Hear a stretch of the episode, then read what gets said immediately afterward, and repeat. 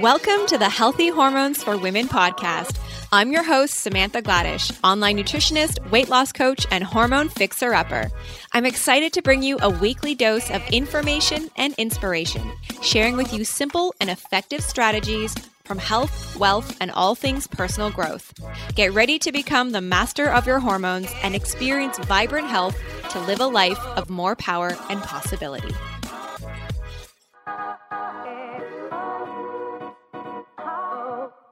Welcome back, everybody. Hope you are doing well and making the best of your quarantine days. Here we are, midway through April, and we're all still on lockdown. Things are changing every day, and I think we are going to be experiencing this for a lot longer than may have been expected. We have some people saying that it might go on all the way until September, which is crazy. But I am trying to see the silver lining in everything and so grateful to be at home with my partner and enjoying nature and going for walks and cooking good food together and just spending more quality time together, taking lots of time to connect with friends and with family and slowing down. And also, I'm really grateful for having an online business and being able to connect with so many women and people globally and to be able to still support them. And we've gotten a lot of comments from our resetters who are in our reset program right now. And you know, one of the common things I see showing up is this lack of motivation. And so, if you're currently feeling that right now and not feeling motivated to get on track with your health and with your, with your wellness and your diet and hormones and all of that, you know, it's important that you you recognize that motivation isn't something that you can just kind of grab out of thin air really motivation will precede action. You have to get into action. It's imperfect action. Just go and take it and do it. Go to the gym, go for the walk, start moving your body. The next meal that you cook include some healthier foods. Like you just have to take action and it's in doing the action that that motivation will come, right? I mean, so many of us, myself included, how many times have we experienced going to the gym and you know you don't want to go to the gym and you're not feeling it and you're tired and you're just blah and you just don't want to do it. And then you start working out and you know 10 15 minutes into your workout you're feeling it you're you're energized and you feel that motivation that inspiration. And I always find when I'm working out I have so many creative ideas. So it's in the moving. It's just doing it just taking the imperfect action. That's where you're going to find the motivation. But the longer you sit around and have these thoughts going through your head and start overthinking about oh you should work out and you should you you should you do this and you should do that. And you know, the longer you keep having this conversation with yourself, the farther it's going to actually pull you away from taking that action. So you just kind of have to get up and go and do it. And so speaking of our reset program, it is on sale right now for just a few more days. We've had registration open for a few weeks. We've lowered the price. We have payment plans available and we are here to support you and guide you in the best way possible to eating delicious food, nourishing your body, cooking amazing homemade meals for you and your family.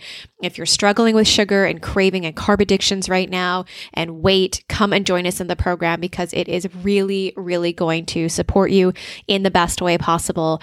And you are going to love our community and get lots of support.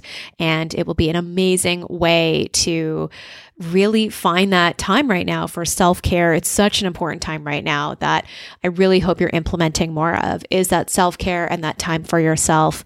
And um, come and join us there. We'd love to help you. So registration is open until this Friday. You can grab the savings and you can also get on the six month payment plan, which is really inexpensive. So head on over to holisticwellness.ca forward slash metabolic reset to join us there. All right, so today our episode, it's a really juicy one. I am interviewing Nicole Jardim. She is a certified women's health coach, writer, speaker, mentor, and the creator of Fix Your Period, a series of programs that empower women to reclaim their hormone health using a method that combines evidence-based information with simplicity and sass. Her work has impacted the lives of tens of thousands of women around the world in effectively addressing a wide variety of period problems, including PMS PMS, irregular periods, PCOS, painful and heavy periods, missing periods, and many more. Rather than treating problems or symptoms, Nicole treats women by addressing the root cause of what's really going on in their bodies and minds. She passionately believes that the fundamentals to healing any hormonal imbalance lies in an approach that addresses the unique physiology of every woman. This is essential to reclaiming and maintaining optimal health and vitality at any age. Nicole is the author of Fix Your Period Six Weeks to Banish Bloating, Conquer Cramps, Manage Moodiness, and Ignite Lasting Hormone Balance. She's also the co author of The Happy Balance, a recipe book filled with over 80 hormone balancing recipes. And finally, she's the co host of The Period Party, a top rated podcast on iTunes. So be sure to tune in there if you'd like to learn more about how to fix your period. And that is exactly what we are diving into today. I know you guys are going to really love this conversation. We talk about period health, what it means to have a healthy period, what your period can tell you about your health, and why ovulation is so important. We dive into period cramps and what it might mean if you are having an irregular cycle or a missed cycle. And we also dive into different myths and misconceptions around your monthly cycle and periods. So I'm really excited for this topic today. I know you guys are going to get a lot of value out of it. So let's dive in, enjoy our episode with our guest, Nicole Jardim. Hello, Nicole. Welcome to the Healthy Hormones for Women podcast. I am so excited to have you here today. Hi, thank you so much for having me. I'm so excited to be here too. This is awesome. I know we're going to have a great conversation around periods and menstruation and hormones. But before we do that, can you share with our audience more about who you are and what you do? Yes, I would love to. So, I was probably the I don't know, I would say the poster child for period problems when I was a teenager. You know, I had all the typical symptoms, like really heavy periods, the type that you need to put a towel on your bed for, and no. super painful periods as well. Again, like I, you know, I remember missing school multiple times because my period was so painful that I could barely get out of bed. And instead, I could just like, you know, pop Midol and uh, stay there for one or two days every month. And, you know, like all of these issues that happened, um, it was weird, you know, because they sort of happened slowly over time. Like I got my period when I was 12, everything was totally normal. I felt fine. And then as I started turning like 14, 15, I started noticing noticing these things happening and they just progressively got worse and worse. And my mom had the same problems when she was a teenager. So she just assumed that all of this was kind of normal or the thing that happened when you got your period. Right. And yeah, you know, I know a lot of people can relate to this. For sure. And I remember what, you know, what was sort of the turning point was that as I I think I was like 17 or so, I started to notice that my period would come every uh, two months or so. Like it was definitely not coming normally anymore. I just thought, okay, well, this is kind of a blessing in disguise, you know, all good but then it started getting worse. Like it would start to come like every three months, sometimes four months. I was basically getting a period like, I don't know, twice a year. And so finally, I went to my gynecologist and she heard what I had to say. And then she immediately wrote me a prescription for the pill. And I was completely thrilled because all of my friends were on the pill and uh, you know i was finally join- joining the ranks of all of my pill taking friends and i thought that right. was so cool.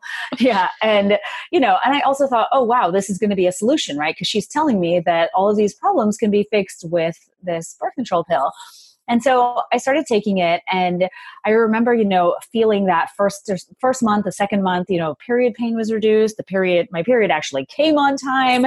My uh, heavy flow was definitely reducing as well. So there's no more going to school with a pad and a tampon and biker shorts under my school uniform. Wow. Because, you know, I was so terrified of having a leak. And sure. so you know eventually I, I i started to you know get a period that was you know even shorter and it was so much lighter and then there was no pain at all. And i just thought oh wow you know like this is my silver bullet. Like this is it. Mm. I'm never coming off of this thing. But then everything started to switch a little bit. And so those period problems went away, but then I started having all these other health issues. And, you know, at the time I had no idea. I did not know how the pill worked. I didn't have any clue what it was doing to my body, what it was doing to my hormones. And I got to the point where you know, in my early 20s. So I'd been on the pill for a few years and I was literally experiencing, um, you know, these chronic yeast infections, chronic urinary tract infections, the point where I was just, I was terrified to have sex. I was like, this is not happening. And even if I didn't want to, it didn't even matter because I had no libido anyway. so right. no libido whatsoever. And, you know, my hair was falling out. I had developed melasma all over my face. And I remember a dermatologist telling me, well, you know, this is only something that happens in pregnant women. So I don't really know what's going on with you, but here's this cream to try and deal with it, kind of thing. So I remember hearing that a lot, right? Like, I have no idea what's wrong with you. I've never really seen this yep. kind of situation before, but, you know, like, just try this thing or let's wait and see.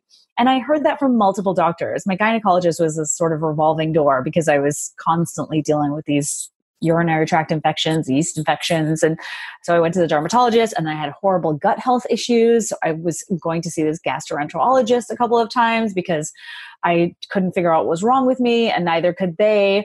I saw a rheumatologist because I had horrible joint pain. I mean, it was just, it was ridiculous. I truly felt like I was in my 70s and I was 21, 22, 23. So finally, I saw an acupuncturist when I had an allergic reaction actually to a UTI medication and ended up in the ER. And I was like, F oh, this. I cannot, sure. I cannot live like this anymore. And so a friend of mine suggested her acupuncturist. And that was really the turning point for my life. And I mean, you know, fast forward 20 years and here I am now, but it's been, you know, an unbelievable journey of trying to reclaim my health and trying to figure out, you know, what, you know, what all of that meant in the first place. Like, why did I have all these symptoms? And, you know, like, how do I recover from, you know, having almost menopausal levels of hormones, sex hormones in particular, after coming off of the pill. Absolutely. That's such a wild story, but I, it's also a story that I know so many women can relate to. So I really appreciate yes. you sharing that. And so in that acupuncture appointment, like, were there seeds being planted in that appointment about your hormones and your health and like more natural options like what was happening for you to have these like ahas of like i have to do something different Oh, girl. It's so funny you asked that because I remember him immediately, almost immediately saying to me, Oh, yeah, yeah. He was probably 70 years old at traditional right. Chinese medicine doctor. He was so cute. Um, anyways, he, he literally said to me, I think that the birth control pill has something to do with this. And I was like, mm-hmm. wait, what? Nobody's ever said that to me before. That's ridiculous, you know, right. because all of these symptoms were so seemingly unrelated, right? And I went to all of these different doctors with all of these specialties, and no one had ever had ever said that to me. Mm-hmm. So at first, you know how it is, right? You hear the truth, and you're like, oh no, no, no, resist, resist, resist. Like, For sure. yep. And then, you know, but then he started to explain it to me, and it really for the first time, literally in my whole life, and after visiting all of these doctors, I finally understood what could be going on because he was explaining what the birth control pill does, how it regulates your, you know, quote unquote, regulates your cycle, like mm-hmm. why you stop having period pain, why you stop having heavy bleeding, or why you stop having a period at all. And and so he started to explain this in, in traditional Chinese terms. so I was a little right. confused, but certainly it was a catalyst for everything that came after. That's amazing. I love that. So what did your healing journey sort of look like and i can i can bet that you were probably super hesitant to come off the pill given your heavy right? flows right yeah you were probably mm-hmm. like it's all going to come back again so like what what did that healing journey kind of entail well, it was terrifying. I completely agree. And, you know, I really do relate to so many women who've come to me over the years saying that, you know, they, they have all these side effects, but they're absolutely terrified to come off of the pill. So I really get it. I mean, I get it from the birth control perspective and the fact that we're just not educated on how our bodies actually work and our fertility. And at the same time, I'm also so in the know about period problems and these symptoms that are completely debilitating and you know and take huge chunks out of your life. And so for me, it was, you know, it was confounded because it was both of those. And I remember um, just thinking, okay, well, you know, I'll see how this goes. Like, I'll do the acupuncture, I'll take the Chinese herbs, and, you know, I'll eat better because I went to Whole Foods for the first time on his recommendation. so it was like an alternate universe walking in there that totally, you know, but like, I remember um, thinking, okay, I'm just going to take some time and see how this works out. And he kept saying, you really have to come off the pill, you know? And so it took me a number of months, but in that time frame, it was so great because I really did make significant changes in my life. And I was in college. I was, or just graduating really from college. I was about to graduate. I was doing two internships and I, you know, like I was looking for jobs. It was, you know, bananas. And so there really for was sure. no time for this, but I was forced to make time. And I think that that's so crucial for all of us to understand that you pay the bill now or you pay later. One yeah. way or another, you're going to have to pay up. And for me, it came much sooner than it does for most people. And so I was really forced to make massive changes or I was going to be heading down a road that was really quite dangerous, actually. Like I was going to be very unwell. Like I remember distinctly there were days where I just was not well at all. Like I felt like I just constantly had a cold or something. My energy was so depleted. I mean, the pill really did a number on me. So, anyways, fast forward to a couple of months later, I finally am like, okay, I'm coming off this pill. I'm using a paper calendar to chart my cycle because there were no smartphones back then. I feel like I'm so dating myself. And I, you know, and I was like, all right, we're just going to do this and see what happens. And it was amazing because I came off and I remember, you know, it actually took a few months to get my period back, but when it came, I was terrified, but it really wasn't so bad. Like I didn't have the cramps that I used to have. It wasn't as heavy as I thought it was going to be and you know i didn't really have any pms symptoms i can remember. You know so all of these issues that i'd been experiencing really were not anywhere near as bad. They were definitely not disruptive to my life. And so i thought okay cool i've got this. And you know and so i continued doing acupuncture like taking care of myself. But then i was working in film production. That was my dream job. And I remember distinctly over time, you know, schedules were crazy. I was working 16 hour days, many weeks at a time. And, you know, I'm working on set.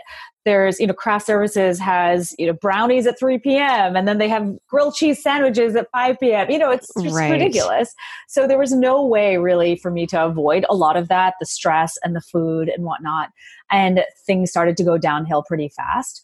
And it really wasn't until again, another wake up call, as we do, right? We have so many of them. Yeah. so we're like, shoot, I got to deal with this. but it was, I, I, was on set, I was working at Universal Studios, and we were shooting a Faith Hill commercial for Monday Night Football, which is kind of a big deal. And totally. I really had to be on my game, right? I was like, I was working as a production coordinator and you know doing all the things because it required so many moving parts or it had so many moving parts and I my production manager was calling me on the walkie and I was literally running to the bathroom because I had to throw up because I was in so much pain. I was getting my period. and yeah, I know, good times. And I remember literally being I literally laid under my desk and I was curled up in a ball and I was searching i'd been searching around for some kind of painkillers and found them and i was just waiting for them to kick in uh, because you know i was just dying. And of course i was like flooding you know i was changing tampons like every two hours or every hour. It was it was just ridiculous. And that again was my second like okay this is time to do something right. about this. And that was when i you know i started to discover um, I got into health coaching from someone who was doing a health coaching, or she was doing like a like a four week health and wellness immersion type thing and where I lived. And I was like, oh, let me try that out. And so that's how I found out about health coaching. And then I decided to to change careers. It took me years, but I did. And that was, you know, how I ended up getting this training and and starting to dig deeper into women's health because you know, back then I was thinking, oh, well, if I can just help one woman right. go through what I went through, yep. then things will be things will be well in the world. Absolutely. Wow. What a story. I can only imagine what your schedule looked like working on those sets. Oh, and your sleep and yeah. Oh my God, that's crazy. Well, I know, right? Not conducive to healthy periods. no, sure. absolutely not. Mm-mm. But you know, you you made a change, and that's huge. And you really tuned into your body. So, like, I really acknowledge you for that. And so, just going with this topic of the birth control pill, you know, I really would love it if you can explain to our listeners like why it's so detrimental to our health and not just necessarily the pill per se, but hormonal contraceptives in general. Yeah, absolutely. You know, I think that when it comes to the pill, I fully recognize that, you know, this is something that gave me my life back. And so I understand the benefits of it in the moment when you are in such a state where you will try anything. And that is unfortunately the only option. But I think that's the problem, right? Is that it really has been presented as the only option. I can't remember who says this, but they call it the pill for all women's health ills. And right. it's so true, right? I mean, yep. it really is presented as that. And so we have to, you know, we I think it's really important for us to remember that the birth control pill or really any form of hormonal birth control so that's the pill the patch the ring um, the not necessarily the hormonal IUD because in many cases you might still ovulate on that, uh, but also the implant as well and I mean Depo-Provera as well. So all of these, their goal is to stop you from ovulating, right? It makes sense. Mm-hmm. Stop ovulation means you will not get pregnant, pregnant because you right? need to ovulate to get pregnant. That totally makes sense. Totally. However, what we've failed to realize is that stopping ovulation for any length of time can be so detrimental to our overall health. And I think that the problem with that is that there is the research there, but we've just failed to look at it and really assess it. Not all of us, but general conventional medicine in general. Right. And so ultimately we're now in a position where you know this this medication the pill in particular is used for everything. You've got irregular periods take the pill. You've got painful mm-hmm. periods take the pill. You have heavy periods take the pill. You don't have a period take the pill. And you know women are really waking up to the fact that this is not a sustainable option. This is not a way that we need to be taking care of our health. And you know i think that one of the interesting things about the birth control pill in particular is that you know it's referred to as as a lifestyle drug. And what that really means is that, you know, really it started in the 80s, right? When pharmaceutical companies actually stopped investing in newer ways of birth control or more innovation in birth control and decided to market uh, their birth control options, the pill in particular, as um, options for you know different issues right? So irregular periods or painful periods or heavy periods or pms symptoms.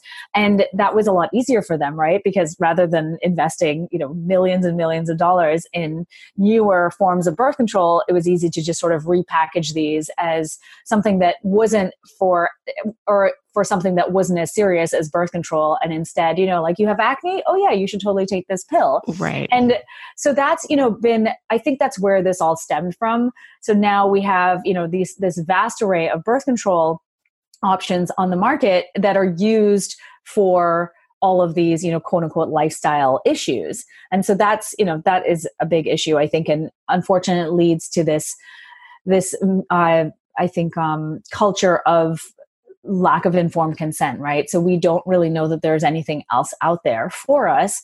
And you know for me that was basically what happened to me. And it really wasn't until i experienced all of these side effects that really i mean i will say it, it felt like it was ruining my life at the time.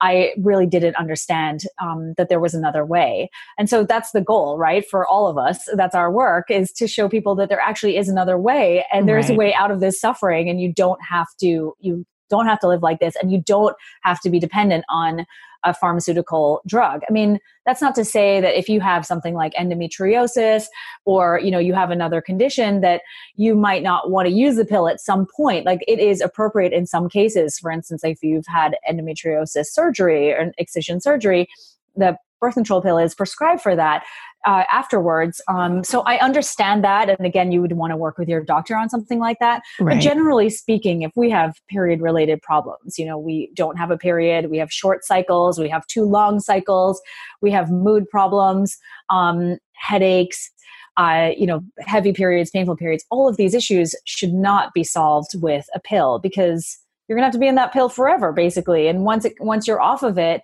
you've basically just been ignoring the fire that's been raging. Kind of close yes. the door on that, rather than putting the fire out. And that's really what we need to do.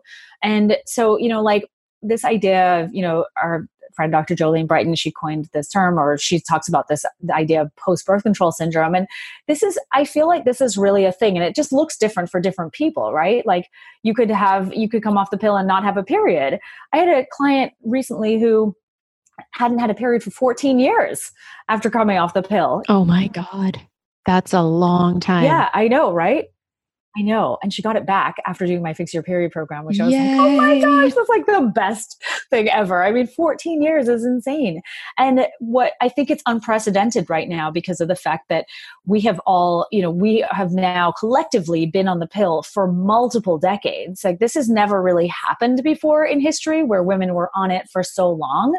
Whereas before, you know, in the 60s and 70s, it was used to help you plan when you're going to have kids and you know and plan timing between children and whatnot but you never really were on it for you know for two three decades at a time whereas now we are and we're on it at such young ages as well, long before your endocrine system has even gotten a chance to get to where it needs to go in terms of maturity. Right. So there's, you know, there are multiple issues here. And like when we talk about, you know, the side effects, in particular you know we have we have major connections with our gut health right and i've seen it anecdotally in my own practice i've seen it with other practitioners i talk to and you know for me i had these chronic yeast and bacterial infections while i was on the pill and then the urinary tract infections too but that was more of an estrogen thing and so, like, when you come off the pill, you kind of think, oh, this is going to resolve itself. But it doesn't necessarily because the pill impacts your gut health. I mean, there's a connection to Crohn's disease and inflammatory bowel disease. And, you know, if we have a genetic predisposition to, you know, chronic gastrointestinal disease, then we may be up to three times more likely, I think, to develop a condition like this, like Crohn's disease, when we're on the pill for, you know, they say for at least five years. So this is a big problem. The pill also is linked to what they call higher lipid peroxidation, which is a measure of oxidative stress, right? Inflammation in the body. And so it's interesting when you administer antioxidants, that actually lowers that inflammation. So clearly that's happening as well. And it also is connected to insulin resistance. So this is another, you know, another marker for inflammation in the body. So we really have to think about what exactly this pill is doing, you know, what, uh, going under the ra- that's going under the radar um, during this whole time that we're taking it. That's crazy. I'm sure so many women right now are thinking, you know, well then how come it's so easy when I walk into my doctor's office they don't say any of this. They just it's so easy for them to hand me the pack of pills and send me on my way. Like nobody warns me about this.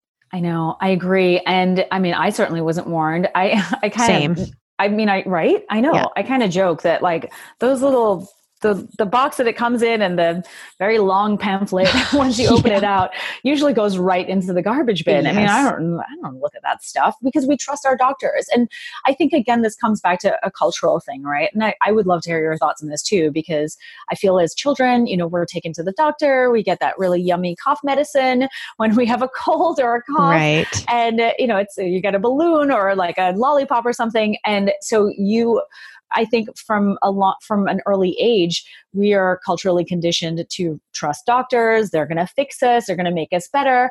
And you go home, you take your medication, and in a couple days, you're usually better. And so it's great for these short term issues like a cold or the flu. It's not so great for these uh, long term uh, system like systemic uh, problems that we experience as as teenagers and adults, right? Which are rooted in uh, lifestyle issues. So that's you know the diet stuff, the stress, our gut health, things like that. Absolutely. And right. And so when we start to go to the doctor as a teenager or an adult for something that's been going on for more than three or four months at a time, which is considered chronic, right. um, then you know what Eh, like what are they going to do? And so they're just going to hand you what they know. And i agree though like this idea that we're not told about the symptoms or we're not told about the side effects sorry that we might experience is so unfortunate. And you know it comes back to this idea of informed consent right? Like we should know about all the different options for you know for addressing these problems we should also know about the different forms of birth control that are available as well. I mean we know that the fertility awareness based methods are conveniently left out because they've been sort of put into this category of very unreliable. And right. it's so unfortunate, right? Because those are to me the safest and some of the most effective methods. And yet we're just not told about them and we're not told about side effects. And I always kind of talk about this idea of, you know, are some of us just collateral damage, right? Because I've had people on my podcast talking about, uh, you know, one guy in particular talked about his daughter. He started a foundation actually, and his daughter had died of a pulmonary pulmonary embolism or a blood clot from being on the birth control pill. Oh, that's heartbreaking. And it's i mean it's unreal right? And he's just like you just never recover. You never it's impossible. It's the only way i was able to go on was to try and educate other people. And that was where this foundation came in. And you know i talked about that with him this idea of some of us are just collateral damage when it comes to uh, the effectiveness and the side effects of of certain medications. And I, I just think it's unacceptable because so many girls and women die from blood clots and you know not all of them are reported as being caused by hormonal contraceptives. And yet we continue to go on just prescribing it willy-nilly. Right. Yeah. Yeah it's definitely heartbreaking for sure. And mm. um you know like you said it's it's as women, like we really need to start to tune in and improve our own body literacy, really, and just become, you know, confident in our choices and what's right for us and what's not right for us, and be able to be open and willing to have that conversation with our doctor. Like I was just recently having a conversation with somebody just the other day who said to me, you know, I thought all these symptoms were in my head. I'm experiencing a lot of stomach pains and tons of cramping around my cycle and I'm on the pill and my hair's falling out and I don't have a libido. And I asked my doctor if it was the pill and he said no. And then I asked him if I can get off of it and he also said no. It's like, oh, yeah. And it's just like, oh, you know, just like really hits me. And I'm just like, well, this is where it's, I feel like now my responsibility, your responsibility, like as coaches, like this is the information and the message that we need to get out there is so that at the end of the day, like you ultimately need to make your own choice and feel confident and knowledgeable enough about your body to be able to do that.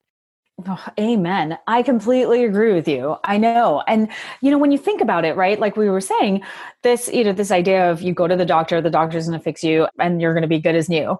And we have really sort of inadvertently been taught that that is the way things work. And unfortunately the side effect of that is that we have tuned out that voice right? That that inner yes. wisdom the voice inside of you telling you that something's up right? To actually tune into these symptoms. And we have lost trust in ourselves and our body's wisdom. And i think it's a big part of this of reclaiming your health is reclaiming that is listening to that voice even if it's just a whisper at this point for sure. Absolutely. Mm-hmm. So let's talk about some non hormonal birth control options. What are some of your favorites? Oh, yes. Okay. Well, you know, I have been, so obviously it started with the wall calendar a long yep. time ago. And eventually I remember I got an iPhone and it had a little app on it that I think it was just like, it was built into the iPhone at the time. So this is a long time ago. Gosh, it was like 13 or 14 years ago, whenever the first iPhone came out. Wow. And it had this little, little app in it that had a calendar and it had a temperature thing, which I was so excited about. I did not so I started, know this. iPhone yes, had that? Girl, Yes, it did. I know. I can't remember. I'm pretty sure it was built. In, they had like some sort of toolbox. Maybe it wasn't actually. You know what? I lie. It was not the iPhone. It was not in the iPhone. Like it was not in their software. It was like a toolbox software of some kind, and it had like a calendar and it had a tape measure thing, and it had all cool. of these random yeah. little tools, right? Right. And one of them was weirdly enough a period tracker. That's awesome. I don't understand. I know. Who knows? I have desperately searched for this thing because I'm just like, how did I not screenshot this? Like, how did I not from that many years record ago of this? Yeah, yeah exactly. Cool. Such good information that I lost. Anyway, so the point is, is that I had this, and so I was, I was, so excited. This is a revolution for me. No more wall calendar, and so I started using that, and and then I started to learn about the fertility awareness method and what that was. And so for me, I you know I've had such a good relationship with this method of birth control that I, you know, I sing its praises to everyone who will listen. And, you know, so basically for anyone who doesn't know, this is a, a form of birth control, and there are multiple different types of the, this method. So it's called fertility awareness based methods. The method that I like and use is called a symptothermal method. And so you're taking a, a, note every day of your basal body temperature, which is your temperature first thing upon awakening. Uh, you're also noting down your cervical fluid patterns, which change quite dramatically throughout those phases of your cycle because your cervix is so hormone dependent. And then, of course, um, you're also potentially, you don't have to, looking at your cervix. So you're feeling for your cervix to see if it's moved because it actually changes position depending, again, where you are on your cycle. And in addition to all of that, too, you're tapping back into that body wisdom, right? You're tuning into that little voice that's still there mm-hmm. uh, by paying attention to your symptoms. So, do you have PMS? Do you spot before your period? Do you spot at ovulation? Do you? How long is your period? Um, you know, how heavy do you, or how heavy is it? How much do you bleed? So, all of these kinds of symptoms that come with your period and throughout your cycle, you're paying attention to as well, so that you can become the premier expert on your body. And it's an unbelievably life changing practice. That's amazing. Awesome. So, tell us more about the temperature. I know a lot of women get confused here about what temperature they should be looking for and the dips and the rises.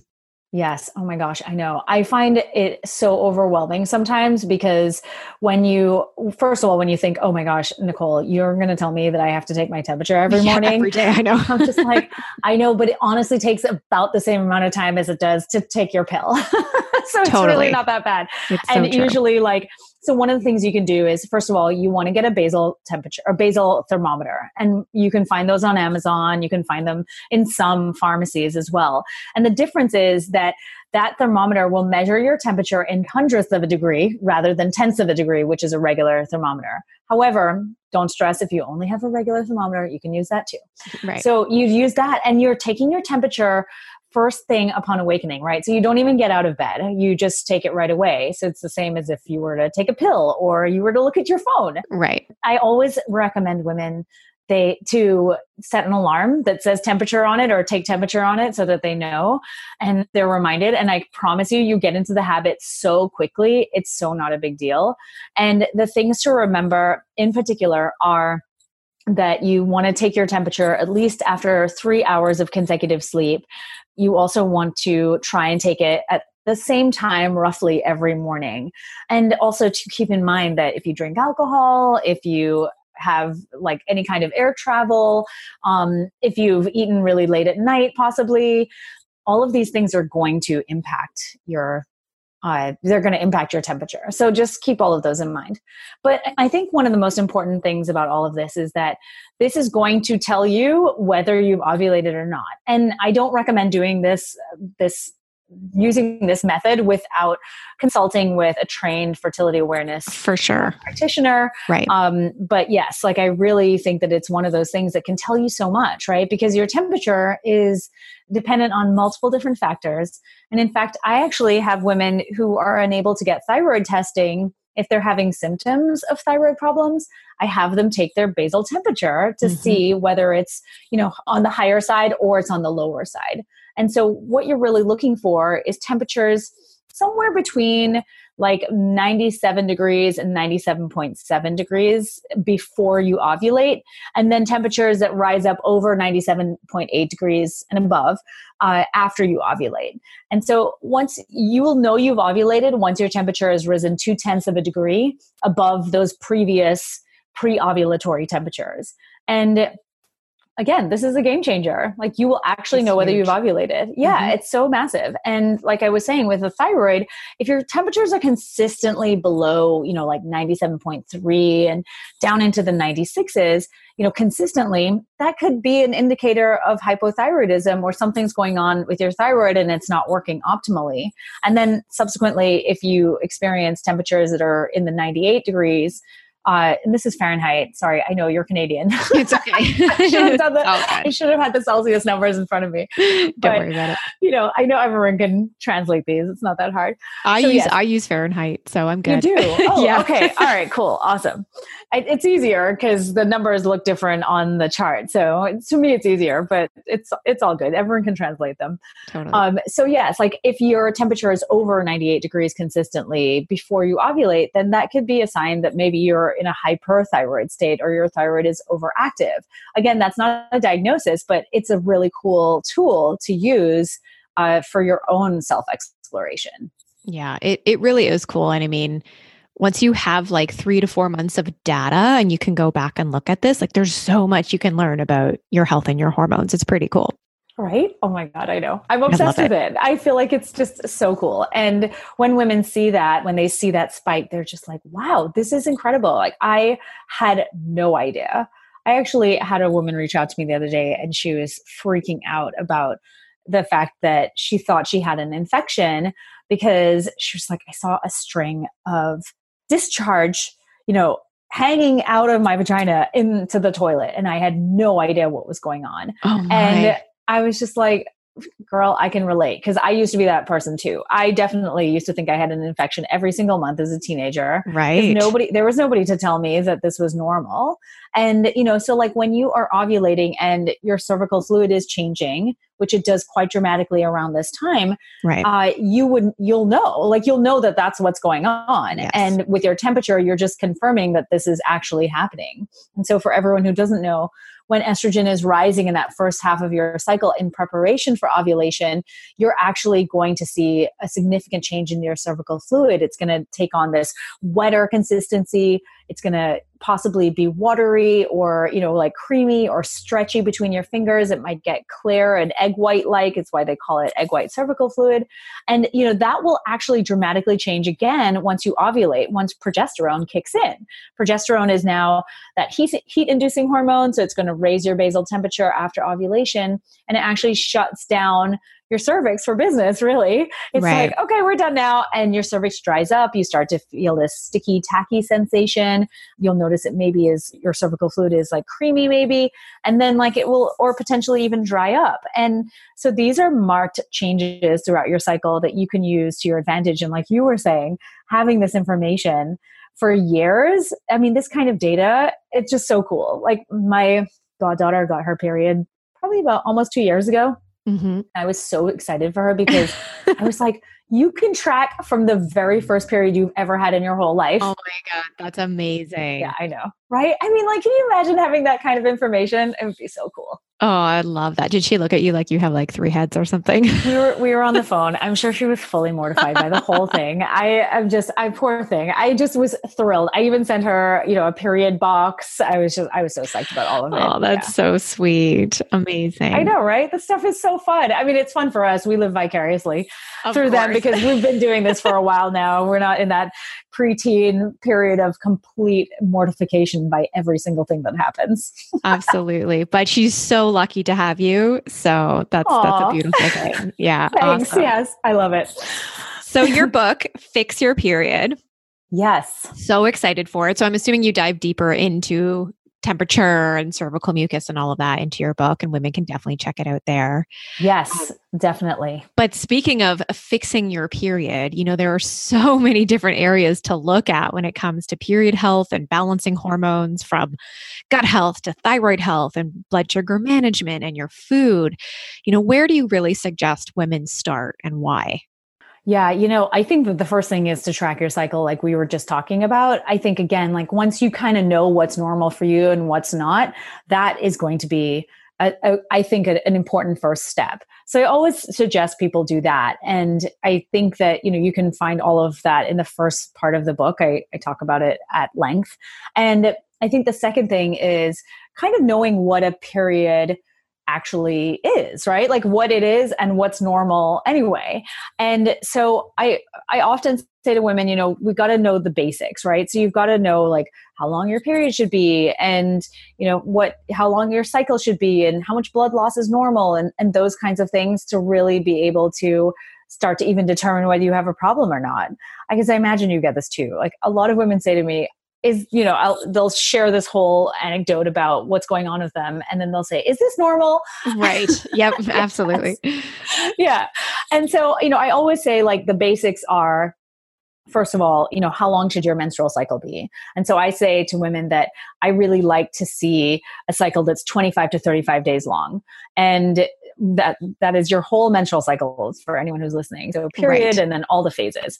And if it's below that then what i find is that you know it tends to it tends to mean that you have too short of a luteal phase that's that second half of your cycle and or um, you know it's associated with heavier periods longer periods more blood clots um, that kind of those kinds of issues. Whereas if you have a longer cycle over 35 days consistently what i find is that's associated with something like polycystic ovary syndrome or another condition or issue that's causing you to not ovulate as consistently as we would like you to.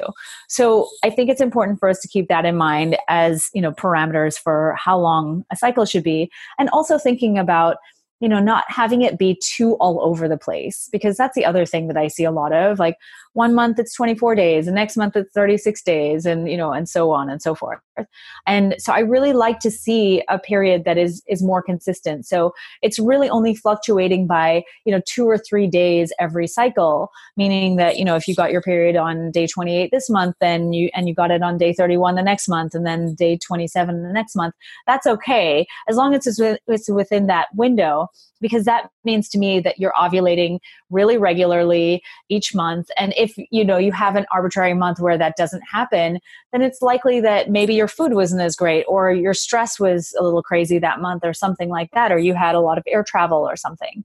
So it's good to think of it like that as well so that there's just not a lot of variation.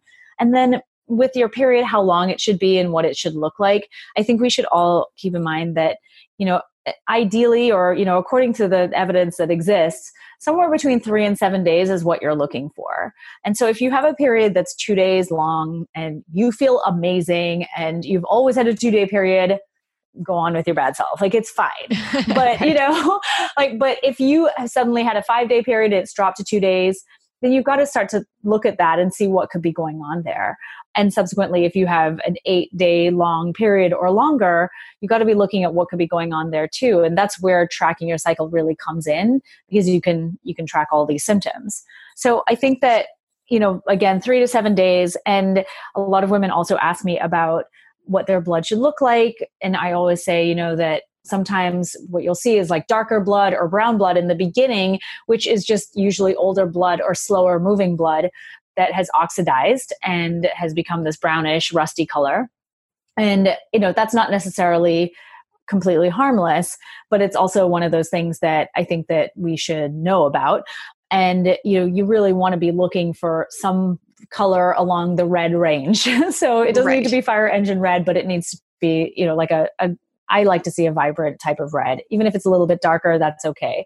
Uh, and then, of course, um, you know, spotting before your period. If you spot for a day or two before your period, that's okay. But anything longer than that could signify a lower progesterone state in many cases.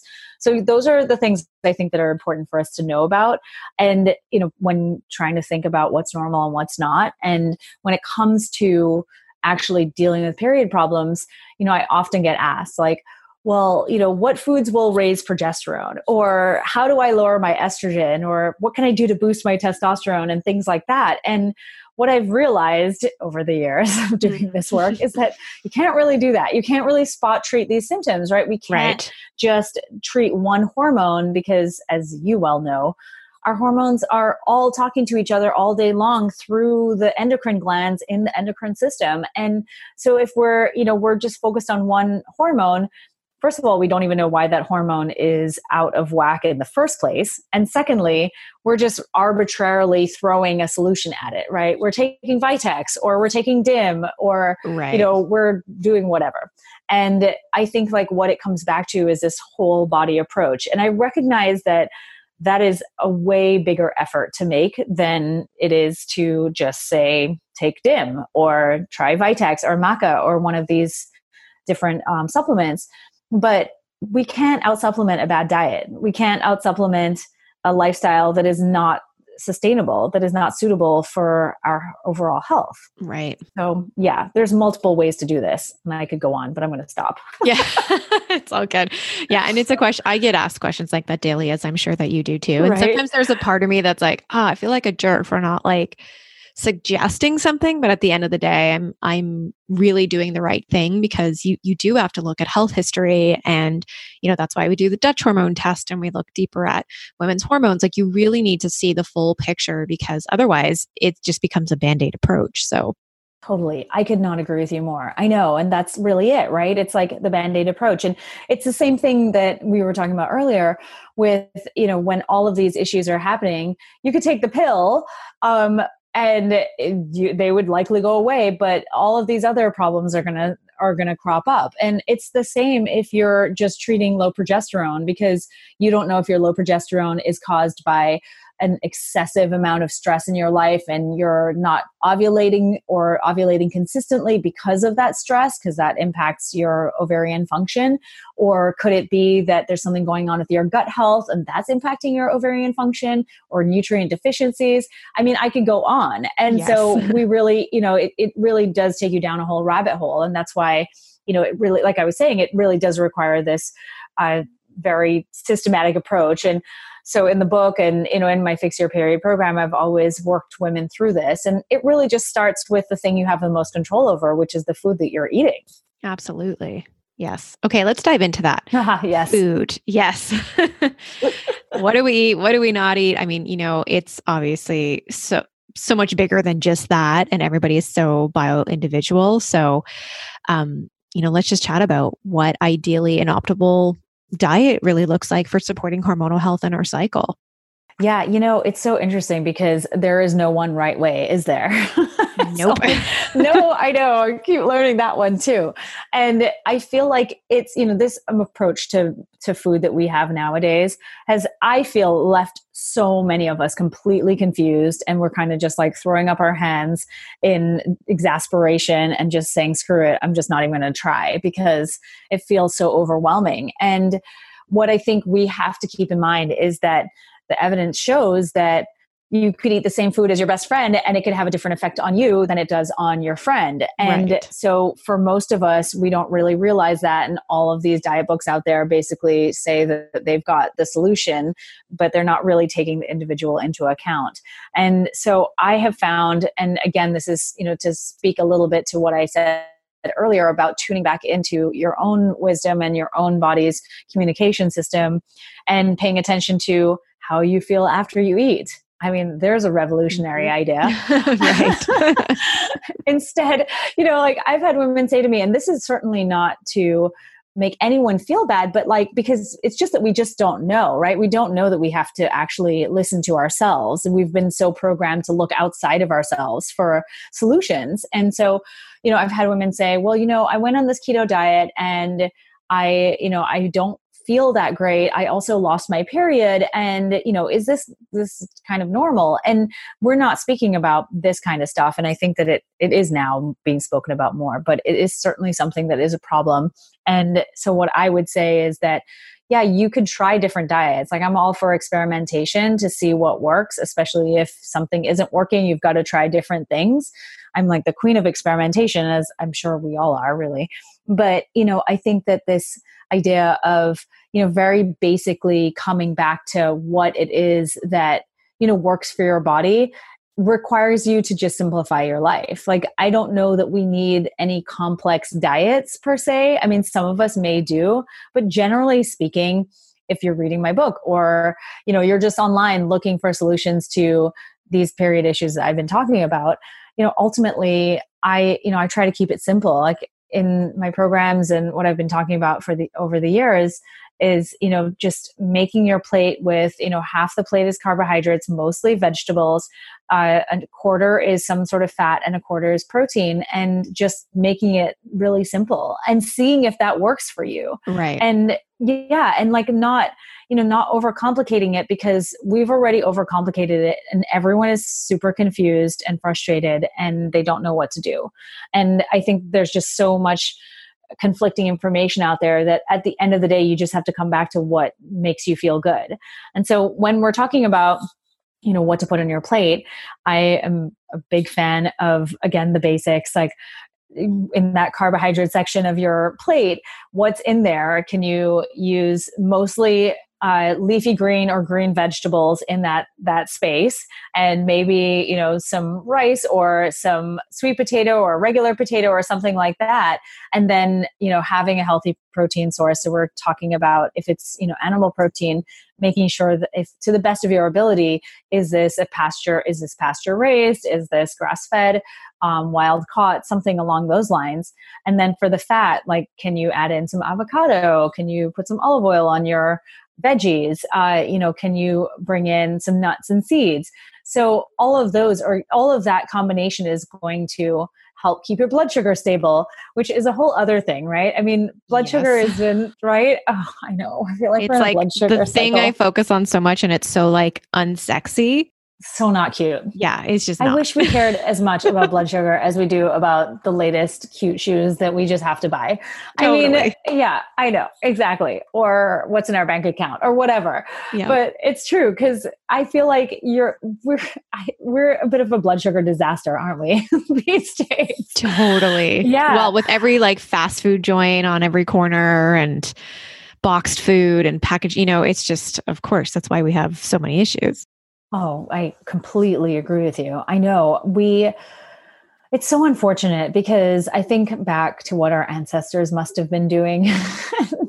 yep. And I can, I mean, there's just no comprehension of what it is that we're consuming now versus what we were consuming a thousand years ago. I mean, it's just, we're, we may as well be living on different planets. And, oh, I guess we kind of are a little bit. But, for sure. Know, right. And I think that we're just at the point where, we again need to check in with ourselves and use tools that are available. And so in the book, I talk about uh, you know blood sugar testing because really when we think about blood sugar we really think about diabetics right we think about type 1 or type 2 diabetes we never really think about it as affecting just any old woman we just yep. don't think of that and yet uh, I don't know that I've ever had a client come to me who's had regular blood sugar after doing some testing to figure out, you know, what's happening. And that's not exactly surprising. But, you know, when it comes to blood sugar, I think that what for anyone who doesn't understand or doesn't know, you know, if you eat something that doesn't agree with your metabolism or your body, your blood sugar is going to go way higher than it should. And ultimately, what you know I like to see is blood sugar somewhere between 70 and 85 that's fasting blood sugar before you eat anything during the beginning of the day and then after that you know you really don't want it to go up more than 25 points after you've eaten a meal and that is rather difficult to do in our modern world.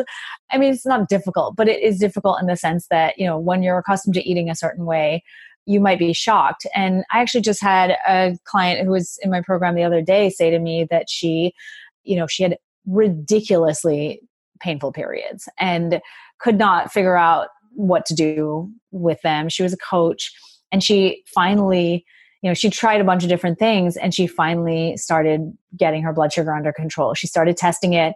Her blood sugar was going up into the 160s when she was eating foods that she thought were actually really good for her.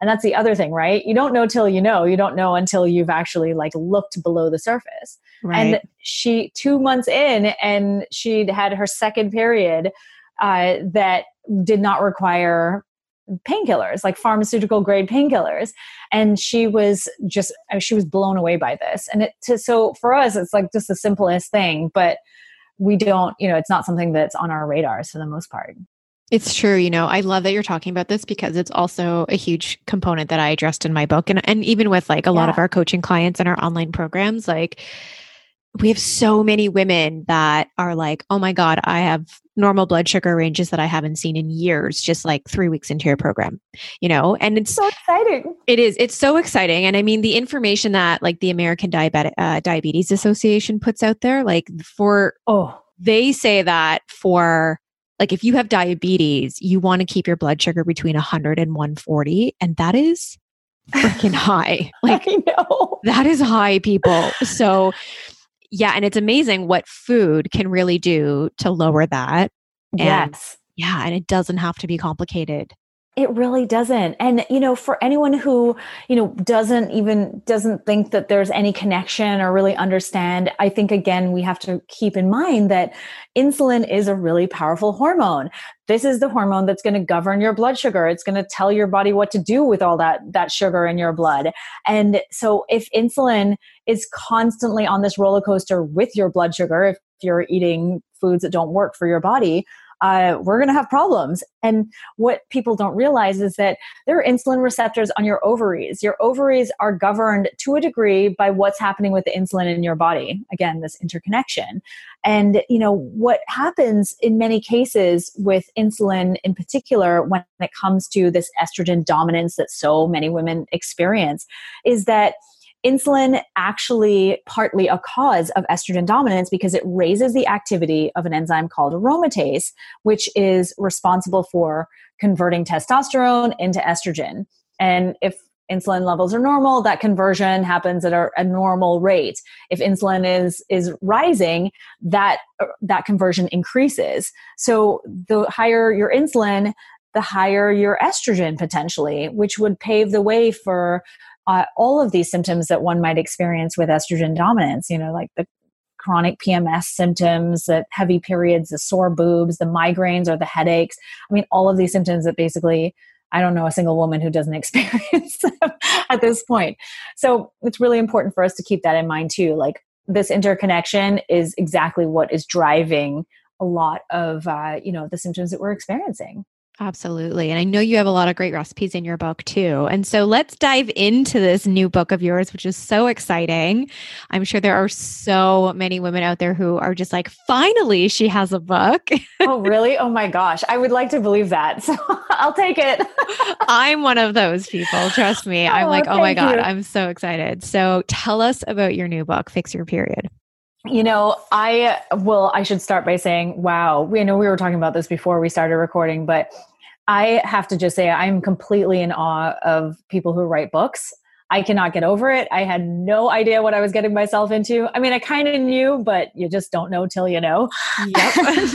totally. Oh my goodness. I walk into bookstores now with a whole through looking at it through Same. a whole new lens. Yep. Like who are these hundreds of thousands of people who've written books? Like y'all are amazing and crazy at the same time. Deepak Chopra has like written 90 books or something like that. Wait, yeah. are you serious? Has yeah. I, I think he's written 90 books. I heard that on like a podcast podcast the other day. I was like, there is no way that he has physically written those books. Like he must have a clearly a ghostwriter at this point in his career. but I was like, 90? That's insane. That is totally insane to me too. I really, I'm deep bow. That's all I can say because wow, just wow. I mean, this thing is 400 pages, and I know people write much bigger books and with much more research in them. So, anyway, the point is though, is that I literally put everything I've got into this book. I remember last year there were way more days than I can count that I spent like 16 hours of those days. You know, I literally would go to sleep at one in the morning after working all day and then wake up at 7 a.m., start at 8 and do it all over again. Aww. It was just bananas, but it's all good because here we are. Um, and you know, like when I when I was coming up with this, the concept and trying to figure out what would make the most sense, I realized that what I wanted to do was to actually put a formula, like a program or a protocol into the book. And so that's kind of how this came about. And uh, so it's you know six weeks to quote unquote fix your period. And i obviously recognize that it takes a little bit longer but big publishing companies like you to have a, some kind of plan. So that's what happens absolutely. And so it's you know the six weeks to fix your period. And i'm really walking you through the basic tenets of my bigger overarching fix your period program and that's enlisting the power of food to feed your hormones and stepping off of the blood sugar roller coaster like we were just talking about and fixing your gut to fix your hormones i mean this is you know i could have written a 400 page book on that alone as you well know right totally yes. yep. and i actually was just talking about this on instagram today you know just this idea of you cannot really address your hormonal health issues without taking a hard look at your gut and starting to figure out what's going on there. Because for the most part, if you have gut health problems, you're going to have hormonal issues. So that's a big p- component of this. And then working on your liver next to your gut because your liver is responsible for breaking down and helping to excrete the hormones that have been used by your body. So it's kind of like the body's housekeeper and it'll clean things out. And so if your liver doesn't have the right nutrients to support its detoxification pathways, what's going to happen? The housekeeper is overworked and underpaid and is just going to quit. And so we end up with hormonal issues because of our livers as well. And then from there, we move into stress hacks because I joke that we live in the age of chronic overstimulation, yes. although I don't know that that's even a joke.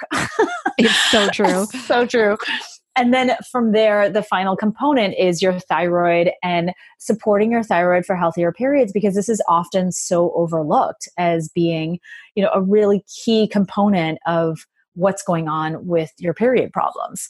So that's the gist of it like what's happening. And you know again i i'm a big fan of i'm a virgo so i like to over explain things and i love bullet points and step by steps and so i really walk people through just what's going on because I just remember I was channeling my 21 year old self who really couldn't get any answers from any of the doctors I'd visited. And so here I am now, just laying it all out for you all in this book. oh, well, that's amazing. And I mean, I'm lucky that I got a advanced PDF copy. I'm very excited for that. So I've been going through it and it's so amazing. And I appreciate you sharing all of that wisdom. And I know that your community is as well. So thank you for those 16 hour days. I hope your hormones have been able to recoup from that. Oh, Samantha. Yes, I know. We're, we're, a little bit in the PTSD place still, but it's all good. We're, totally. we're getting there. awesome. So, where can our listeners find your book? When is it officially available? Tell us more about that. Yes. So it's out on April 28th, and it's actually out in the US, Canada, and the UK on that date, which is kind of cool. And um, you can find everything on fixyourperiod.com. I made it easy for people. so I have a ton of amazing book bonuses. You get a free course. Uh, you also get like all the handouts that are that I mention in the book, as well as additional training and a whole bunch of other goodies. So you can find that there, uh, fixyourperiod.com, and you can just enter your receipt number from wherever you purchase the book. You'll get all of that that good stuff, and yes, it'll be out on April twenty eighth. Amazing. Well, we will have all of this in our show notes, and I can't wait for our listeners to get their hands on your amazing book. And outside of that, where can our listeners find you? Yeah, so you can find me on NicoleJardim.com. I have a blog where I extensively ad nauseum talk about this stuff. and you can also find me on Instagram. I'm Nicole M, like Madeline Jardim someone took Nicole Jardim before I could get to it, unfortunately. It. you know, I know, right? It's always that. So you can find me on there. I'm on there pretty much every day. I'm on stories and I'm sharing all the information that's on my blog and I'm talking about on in the book and everywhere on Instagram too. So either place works great. Amazing. Yes. And you do post awesome content on Instagram. So I do encourage everyone to go follow you over there. So why thank you. Same awesome. to you. Thank you. Amazing. well, thank you so much for being with us today. And I really acknowledge you for all your hard work and for sharing this message with the world. And thanks for being here. Thank you so much, Samantha. So appreciate you having me on. My pleasure. Thank you, everybody, for tuning in today. I really hope you found this podcast episode valuable, and we would love it if you can share it with friends and family and anybody in your life that can benefit from today's message. Do make sure to follow Nicole over on Instagram at Nicole M. Jardim. You can also check out her website, NicoleJardim.com. And make sure to grab her book, Fix Your Period Six Weeks to Banish Bloating, Conquer Cramps, manage moodiness, and ignite lasting hormone balance. I know you guys are going to love the book, and it's also filled with over 80 hormone balancing recipes that I know are going to be delicious. I can't wait to get my copy on the, of the book and be able to dive in myself. Thanks again for tuning in. I'll chat with you all next week.